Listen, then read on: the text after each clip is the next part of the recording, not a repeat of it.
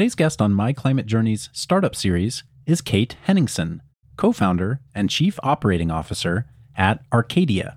Arcadia is a tech company empowering energy innovators and consumers to fight the climate crisis.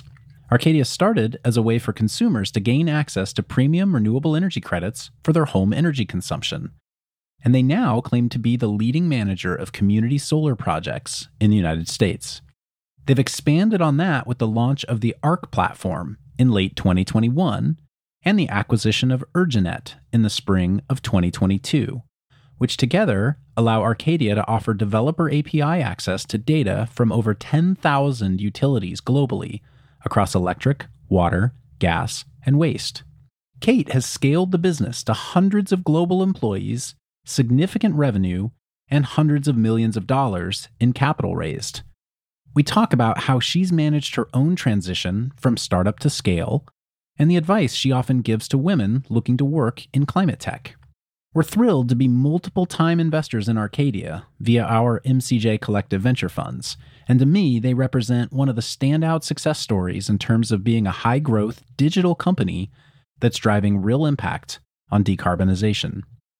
But before we dive in, I'm Cody Simms. I'm Yin Lu. And I'm Jason Jacobs, and welcome to My Climate Journey.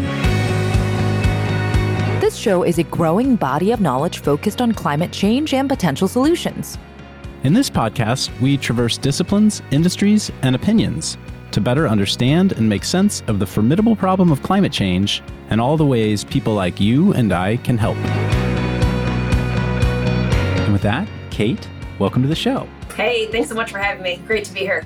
Kate, we have known Arcadia for so long. We had your co founder, Kiran, on the show really early in the days of my climate journey, but we haven't gotten to know you super well. And I'm really excited to hear more about your journey and to hear an update on Arcadia because so much has changed since Kiran was last on the pod. Let's start with your story. How did you get into this world of climate tech? Well, it's a fun world to be in, as all of your listeners know, and it's certainly changed a ton since Arcadia started seven, eight years ago now. But my journey was I was a corporate litigator, so not in climate at all. We're talking back in 2015. So, in the eras of clean tech, we're in the first starting bits of it. So, I was a litigator who wanted to do something more impactful with my career. And really, we had just had our first child and knew that I wanted to leave a legacy. And so, lawyers are good at regulation. So, my wheels wheels started to turn and I thought, where is an industry that I can make an impact that is big and juicy, but as someone who feels comfortable in statutes and law and policy can maybe bring something to a small fledgling idea and company. And so energy comes to mind as meeting those criteria. And so luckily i'm based in washington d.c and there's not that many people doing startups and thinking about these types of problems in washington d.c especially back in 2015 so i actually cold emailed kiran who had basically arcadia.com was all there was. And i reached out to him and said i think a lawyer could be really really helpful as you're thinking about new business models in a regulated industry. And he said, I don't really need a lawyer. I need a director of business development. Come be the basically third employee at Arcadia and start this journey. And so that was the ship I jumped on and have just built it and grown it in an amazing experience over the last eight years. Unbelievable. And what was it about either the story at the time or Kiran, or I presume you have this pretty amazing background. You probably had a few different things you could have done, and you took this crazy leap of faith. What got you there? I have an email from a friend who was an investment banker, and I sort of wrote the idea and the business model. Back then, we were selling premium RECs and green energy. And he writes back and he says, Well, this has no scale. This is an awful idea, Kate. I saved that email is sometimes in life, it's not there until you build it, right? I think that's sort of the story of startups is you go on the journey and you keep moving, you keep the vision, you keep this idea and this passion. And I think we've been really fortunate to also be running in parallel with, I think, a real change that's happening in the world. I mean, it feels really different in 2023 and today than it did in 2015. And it's just been really amazing to watch that. We need to do it, right? The world is telling us we need to move faster and to make this impact. But it's been really amazing, I think, to start a company in this time frame too and sort of ride the wave of what's been climate tech. But yes, I have framed the email from my friend that said, You are stupid for doing this. And maybe that's motivation for people. One and a half billion dollar valuation later, you're probably feeling pretty good about it. He's bought me a few dinners. Yeah.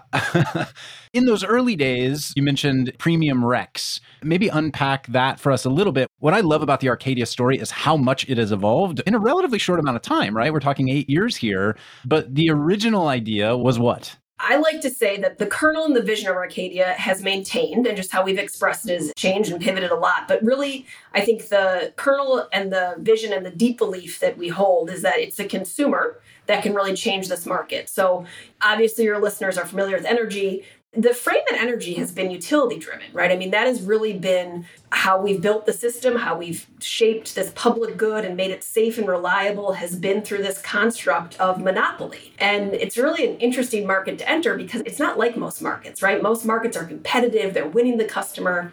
One of the things I love to tell people about the energy market is that there's not even the concept really of customer. You're a ratepayer, right? You exist only to fund a system to make sustainable, reliable, safe power.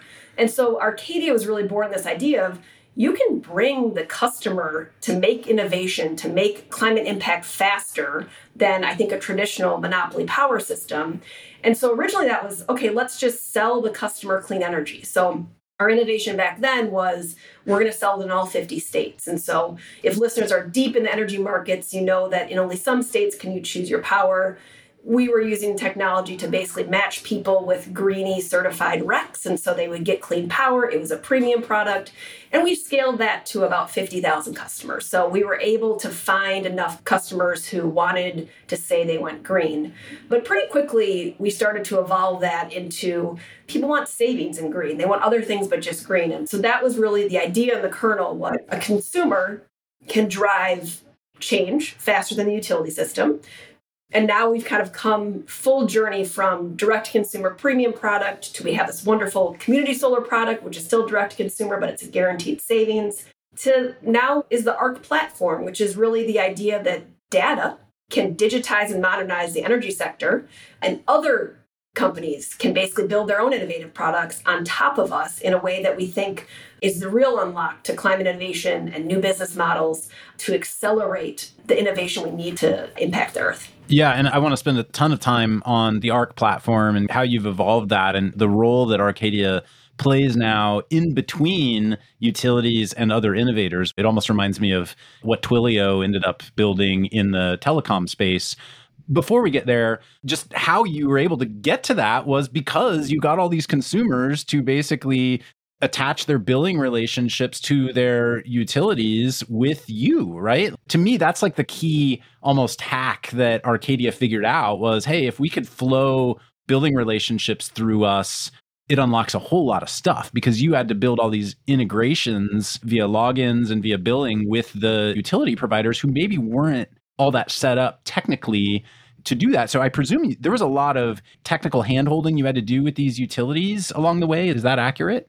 Totally. If we want to own the customer and sort of have the customer drive innovation, we have to have some relationship with them. And so Kiran pushed from a very early stage, it's the billing relationship. That's what people do with utilities and energy is they pay this bill once a month. So if we can sort of intercept that and get in between those, that's really the lane that can drive a lot of change in the wedge.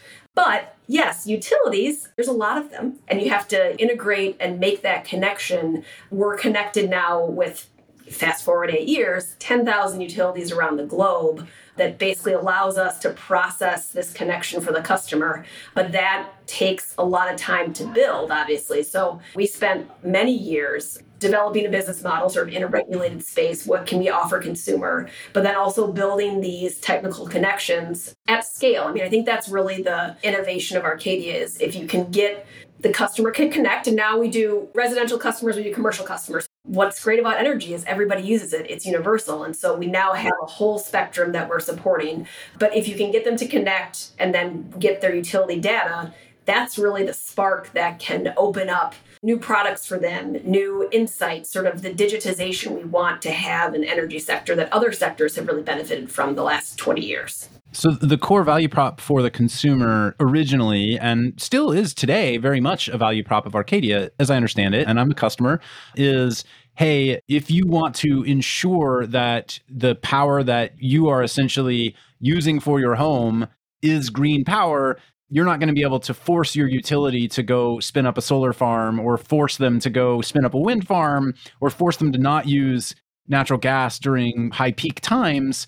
But if you fund a wind project or fund a solar project, you can essentially claim that as a credit that offsets essentially what your utility is doing today. And if you let Arcadia pay your bill, we're going to go spend a little bit extra of what you pay us to go fund those projects and ensure that you have helped create more clean energy in the world. Am I thinking about that the right way? Yeah, so that is like the first core proposition we went to with this let's match everybody who wants to with green energy, right? So people who can't, no one's putting a windmill on the roof. We know that two thirds of America can't even put solar on their roof. And so if you want to drive more green electrons on the grid, here's a way to basically add those electrons. What's really cool is that in 2018, there was a huge push by the states actually to start this product called Community Solar, which combines, I think, some really good parts of that wind certificate with a lot more what's called additionality. So there's now 14 states, including California, which is really exciting, that have passed a law that says we want to incentivize local solar to be built on the grid and then we need subscribers for it. And so Arcadia has now taken what was a national wind rec product and evolved that into we're the largest acquirer and manager of these community solar arrays in 14 states. We've put about a gigawatt and a half of solar on the grid. We have over 300,000 customers. And so we call that a perfect energy product because not only is it green, it's local, it's additional, and it's guaranteed savings because the states want to basically incentivize third parties to build. And so we now have just an amazing consumer product that actually the Inflation Reduction Act is going to further incentivize the building of these five megawatt resiliency type projects on the local grid that then low moderate income people can get guaranteed savings 10 15% off your utility bill. And so that's been a really good evolution of our direct consumer product that's really opening access to green electrons for people all over the country and how did you build these initial relationships with the utilities? I mean, we're going to talk all about the community solar side too, but just when you were getting going, you and two other people had this crazy idea hey, let's go take the relationship between the utility and the consumer. You went and talked to your first utility and said, hey, we want to do this. And what did they say to you? I get the question a lot of like, how do you do this? How do you go from zero to big? And in the moment, it's one day at a time, right? Like all these journeys are one day at a time. And so no one starts with 10,000, right? Like if you had to say, come build a platform for 10,000 utilities, you'd go home and go to bed or something like that. But the problem you're trying to solve is I have one customer who wants green energy. I need to connect their utility account. Let's spend a few days doing that. And there's some things we could do by ourselves. So, you know, you write code to sort of read a utility's website. We had control over that. But there were some things we had to ask the utility to help us with. So, some of the connections you actually have to call, have a joke that it's like Deborah in the billing department. You have to call it every single utility. And that takes time, right? That takes a while for you to set up those relationships. And we got really good over time of knowing who to call, knowing what to ask, knowing how to add value to their platform. And so you just do a couple every week, every day. You don't set out to sort of build the whole platform.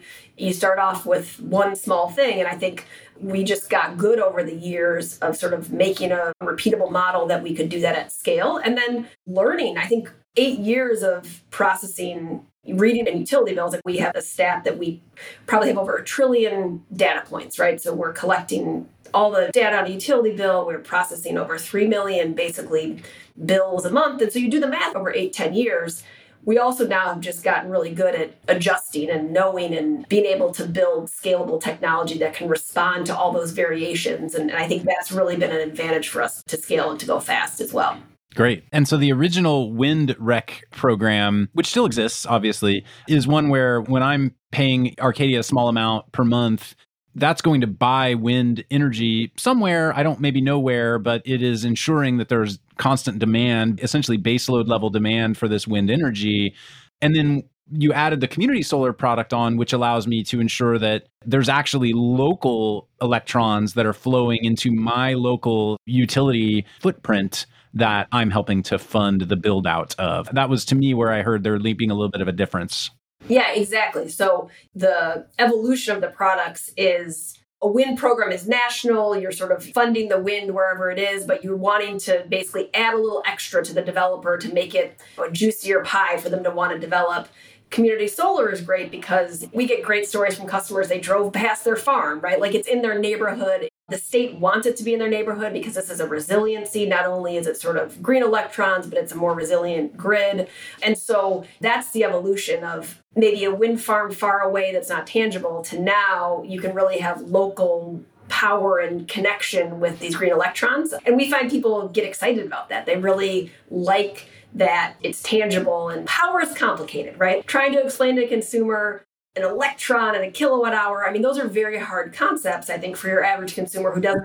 It feels super abstract for most people. We have done it for eight years, and it is still a hard concept to get somebody to really connect with. And so the location, I think, of, oh, it's just down on Nash Street, like that gets people, I think, more tangible excitement about this product. And so oh, I get to support green and it's local, I think has just been a, such a winner for us in the last kind of four or five years from a regulatory perspective, building out community solar locally is quite different than contributing capital to a wind farm that either may already exist or is in development and you're just helping to support a project that already has permitting and is planning to go.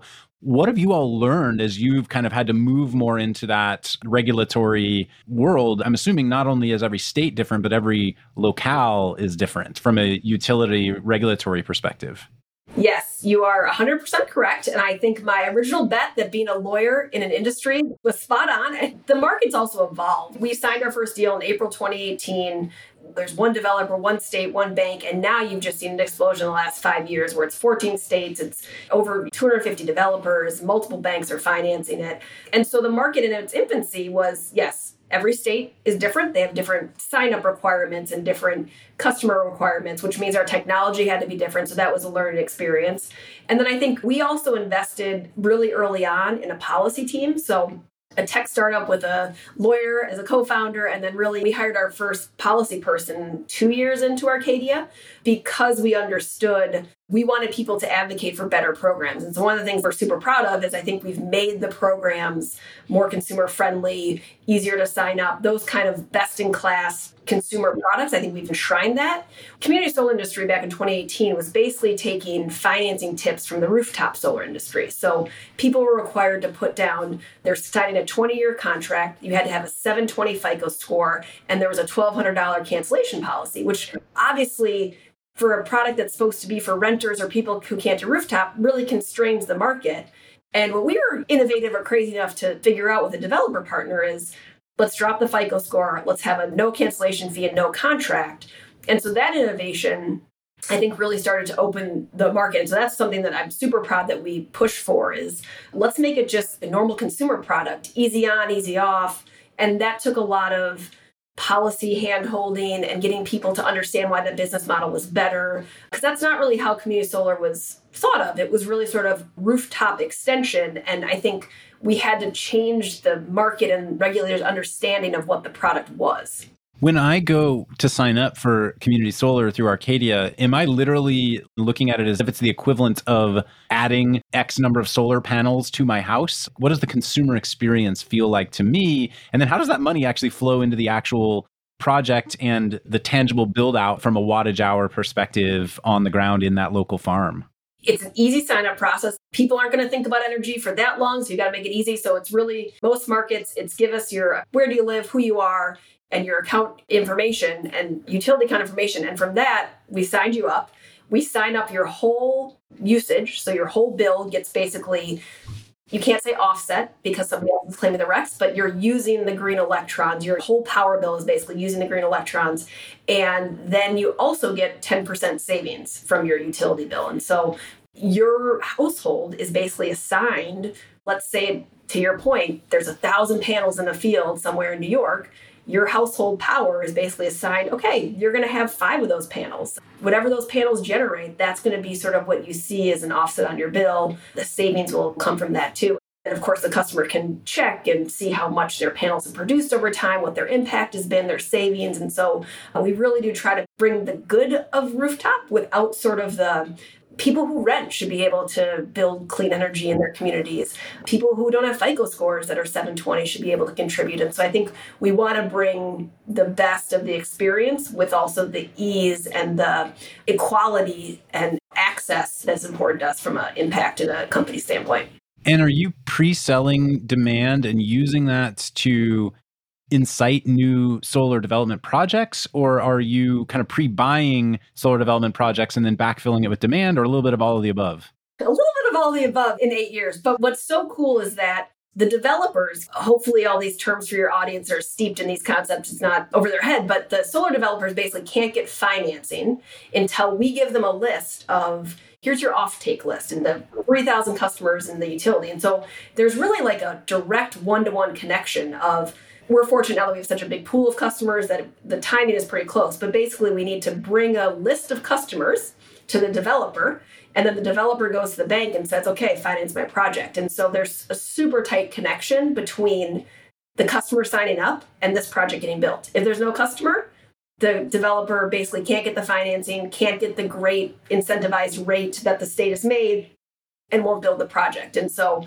unlike WindRECs, where the project might have already been built or it's not that much additional capital and the developer might have built it anyway. In community solar, there is a one to one link of the person signing up and making sure that megawatt gets built and those electrons start producing power. Once a given local farm is up and operational, now you have new customers still signing up.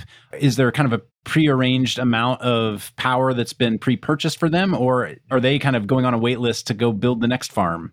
Yeah, what's been really neat about this market is a lot of markets launched sort of pilot programs. And then once we filled up the pilot program, we were able to then get additional megawatts. And so, what's been so awesome about this journey is that I look back at some of our like board decks or financial models from 2018, and the size that we thought the market was going to be versus where it is now is almost 10x, right? So, like the fact that consumers were signing up and taking the bait, I mean, there are now more than a million people who signed up for community solar.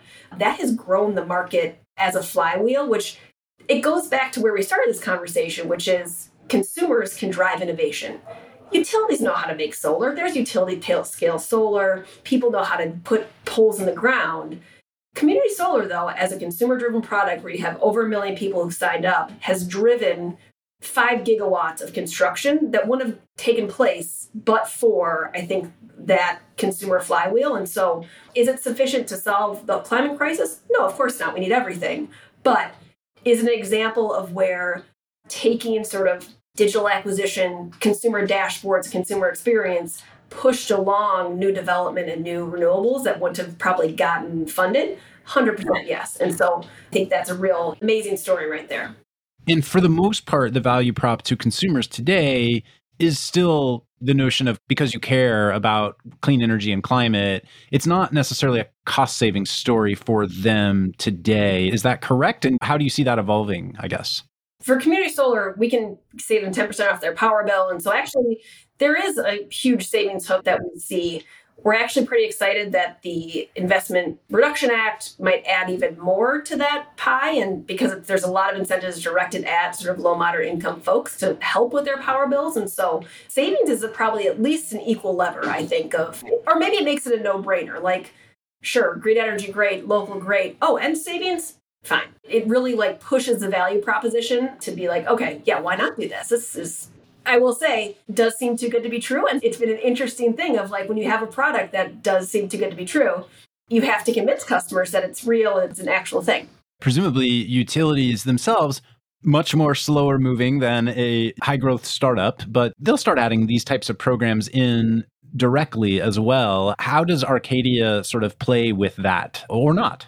What we've seen historically is that Community solar, and I think this was part of our wonderful policy team, has really been carved out as a independent power producers or non utility. It's not going to be 100% of your generation in a state, but we think legislators have been excited about okay, let's carve out a small bit of our overall load and incentivize sort of third parties to come in to create jobs, to use farmland, to provide savings. And so we actually do think it's going to always be a distinct sort of, not a whole market, but a distinct pie of the generation in the state.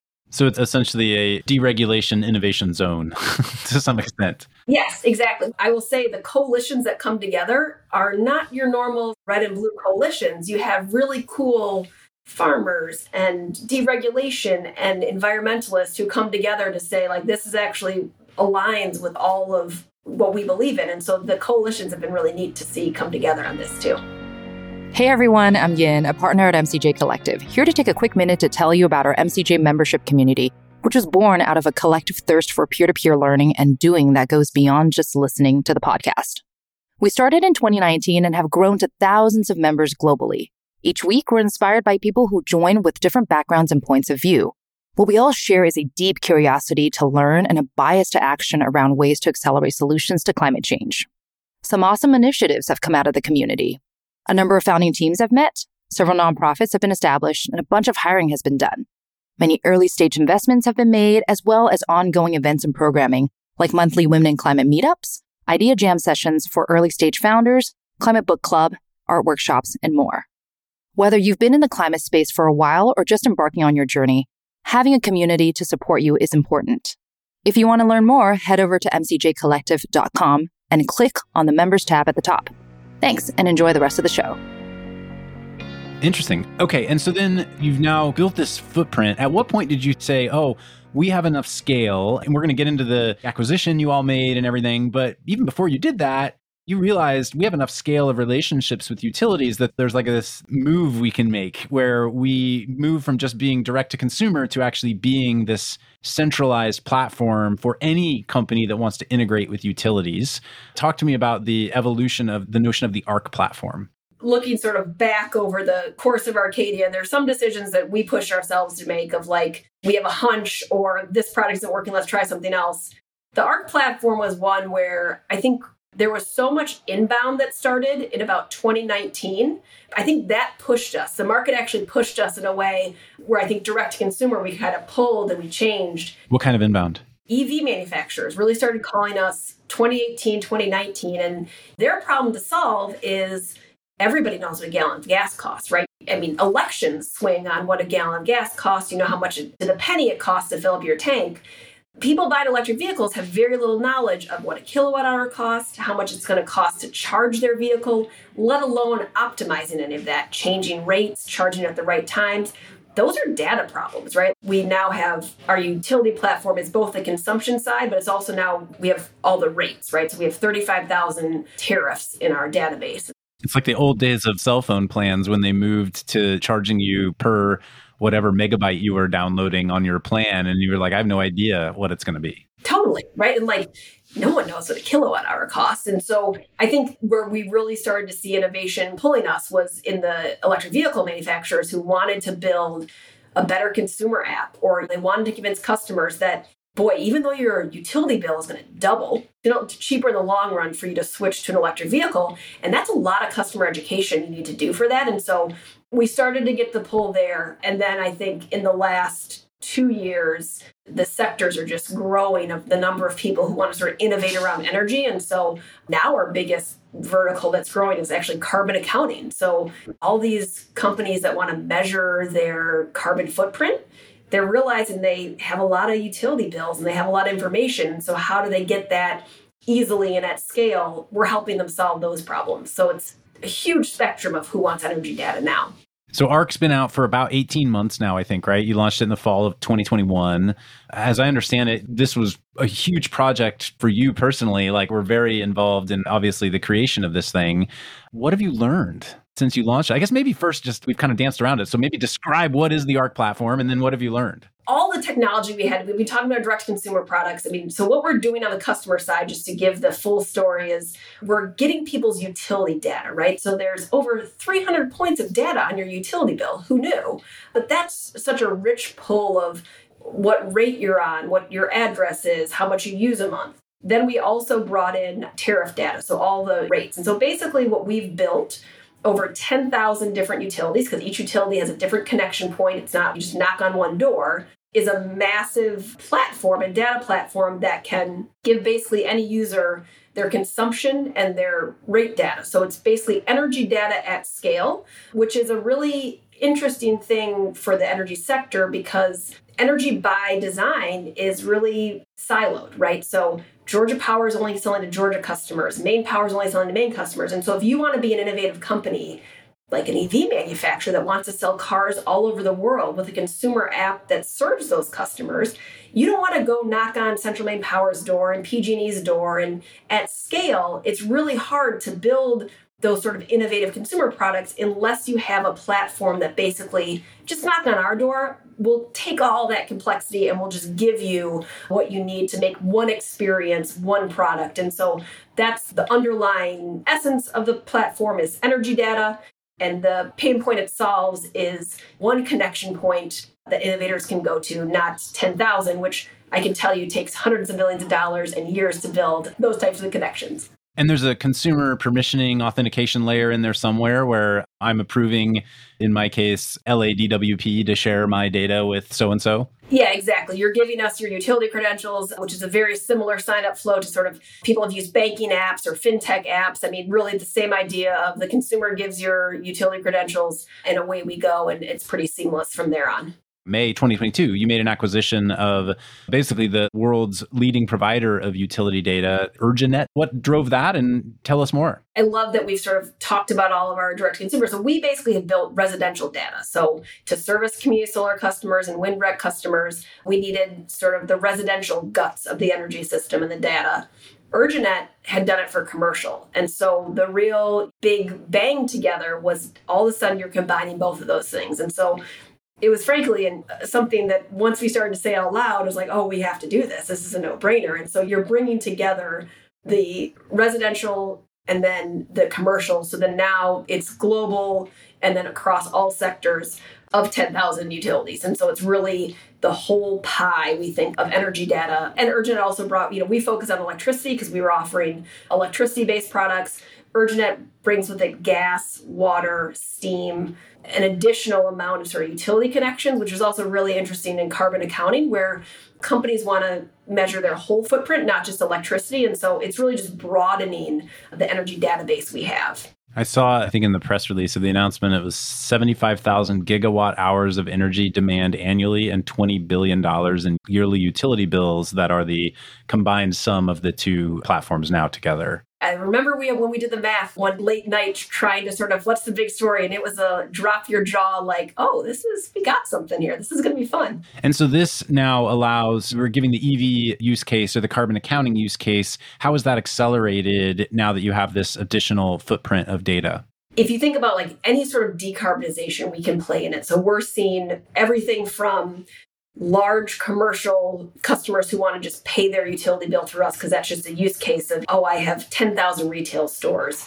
A lot of evs are doing a lot of now commercial storage and solar proposals. So we had been historically doing residential solar proposals. So our ARC platform powers over 4 million residential solar proposals. Now we're doing nearly the same volume of sort of commercial storage. And so, again, this is not us building storage companies or residential solar companies. It's allowing those companies to get bigger, gain more steam, put out more proposals, make more door knocks. It's allowing an EV manufacturer to hopefully get more sticky customers. So it's accelerating the, basically the ability to achieve project finance as well as technology based integrations like with an EV. Exactly.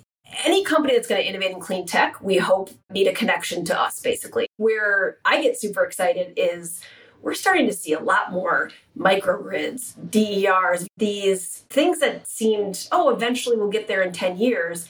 We're now starting to see demand from a lot of these companies that are, I think, doing a lot of cutting edge microgrid and decentralized grid technology that will accelerate stability and we hope reliability of the grid of the future. So, as the COO, you're now operating these two pretty large and from a go to market perspective fairly distinct businesses of a residential community solar and rec buying platform that's marketing to consumers and this B2B platform service. How do you spend your time and how do you work across them?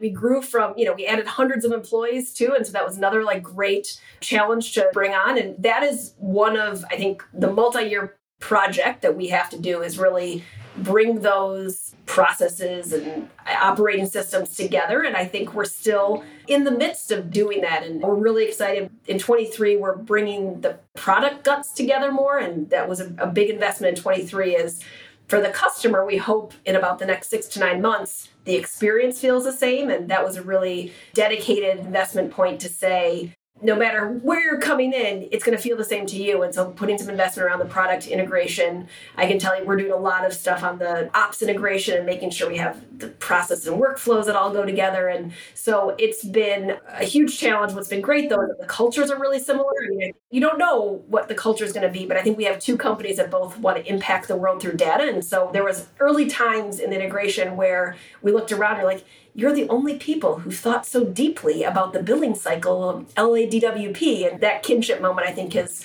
allowed a lot of excitement and energy to continue on to bring these two companies together. Yeah, and I think worth making the point that again, the ARC platform wouldn't exist if the consumer residential product hadn't been built out in the first place and established all those relationships. And so they're very complementary to one another, though they are very different businesses. And so there's the pro of the complementariness, and then there's the challenge of just maintaining a culture of it's one team doing a direct to consumer business and one team doing a B2B business. And that to me is a sign that you are a business at scale.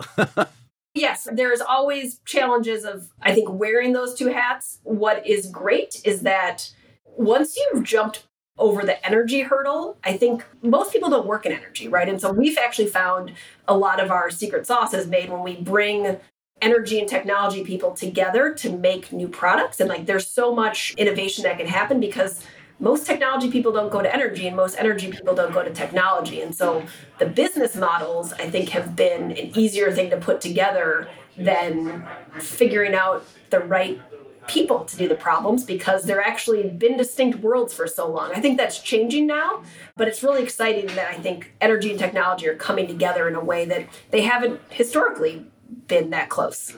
And as you have grown and scaled this, I'm curious to kind of double click on that sort of skill set point. What are you seeing in terms of how those two cultures are learning from each other?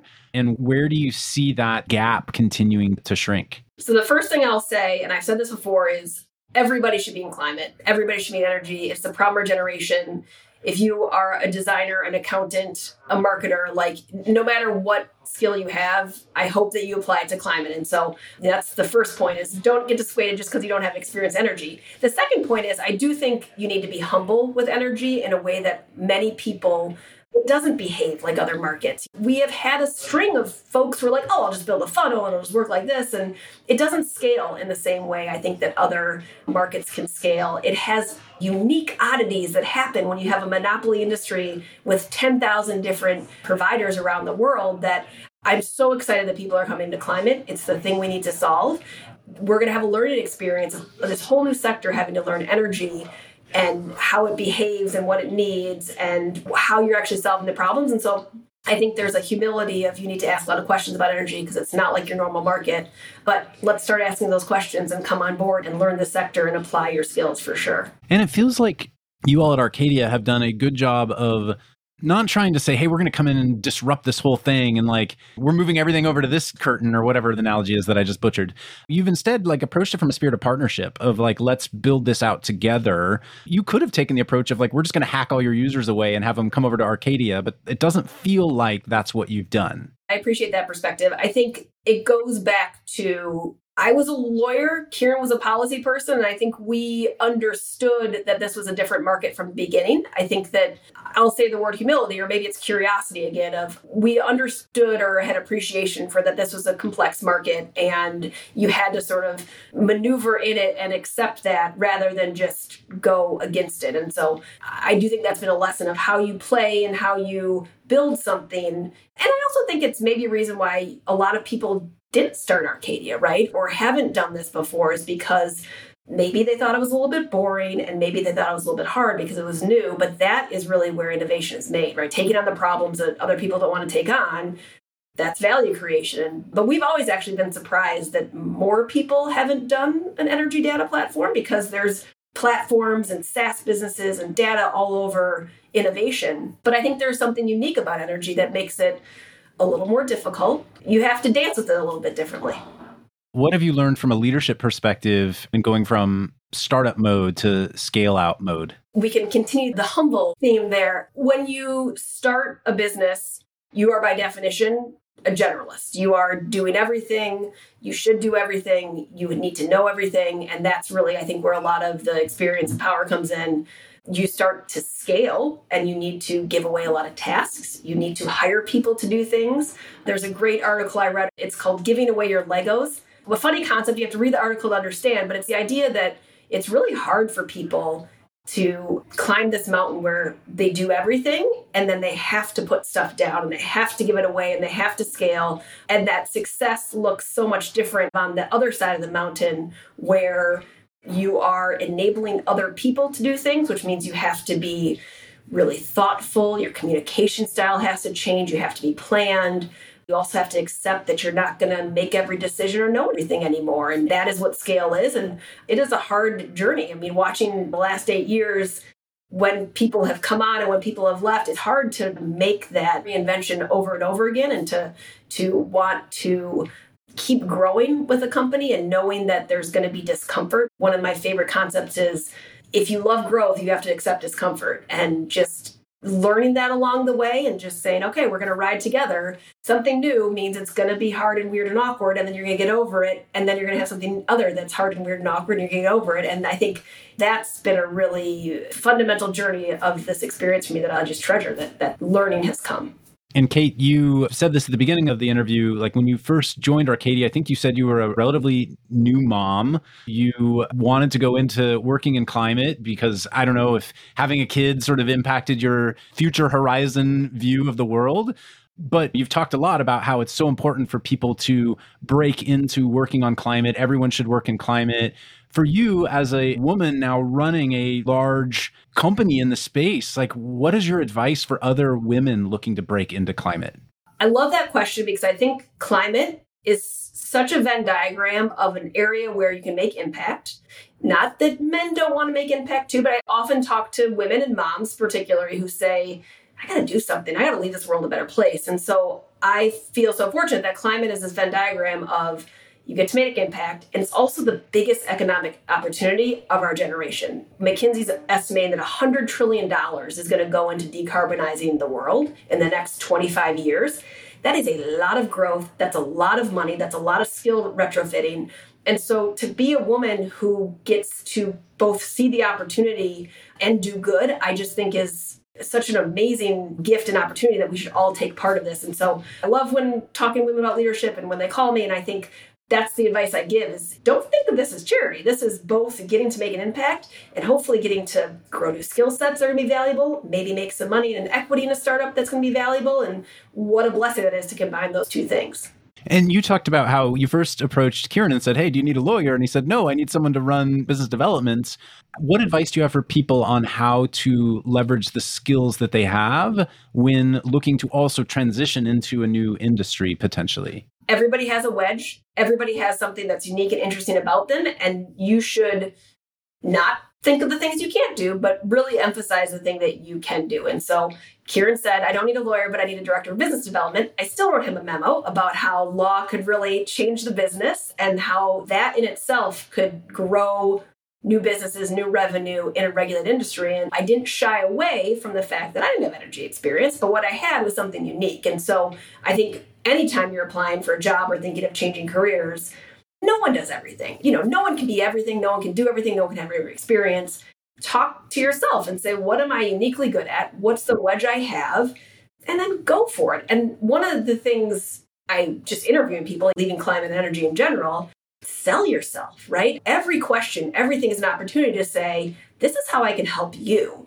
Don't wait for someone to ask you that. Write the memo, make the phone call, make your passion come through so that it is so obvious to the person oh this person obviously wants to work here and oh my gosh they taught me something new i mean i walk away from interviews it's the people who teach me something not that like oh, yeah, you have great experience. I know everything you've done. It's like the wow moments you want to tell somebody. And that should come from experiences that aren't every day. And so think of the skills you have to wow somebody with new knowledge and how that can fit into a problem they want to solve. Well, great advice. I'm presuming you've probably given dozens, maybe hundreds, I don't know, of people their first jobs in climate. So you certainly have some patterns you've seen in the last few years the community is great. I will say what is so cool about climate, we've talked about growth and all the nerdy energy problems.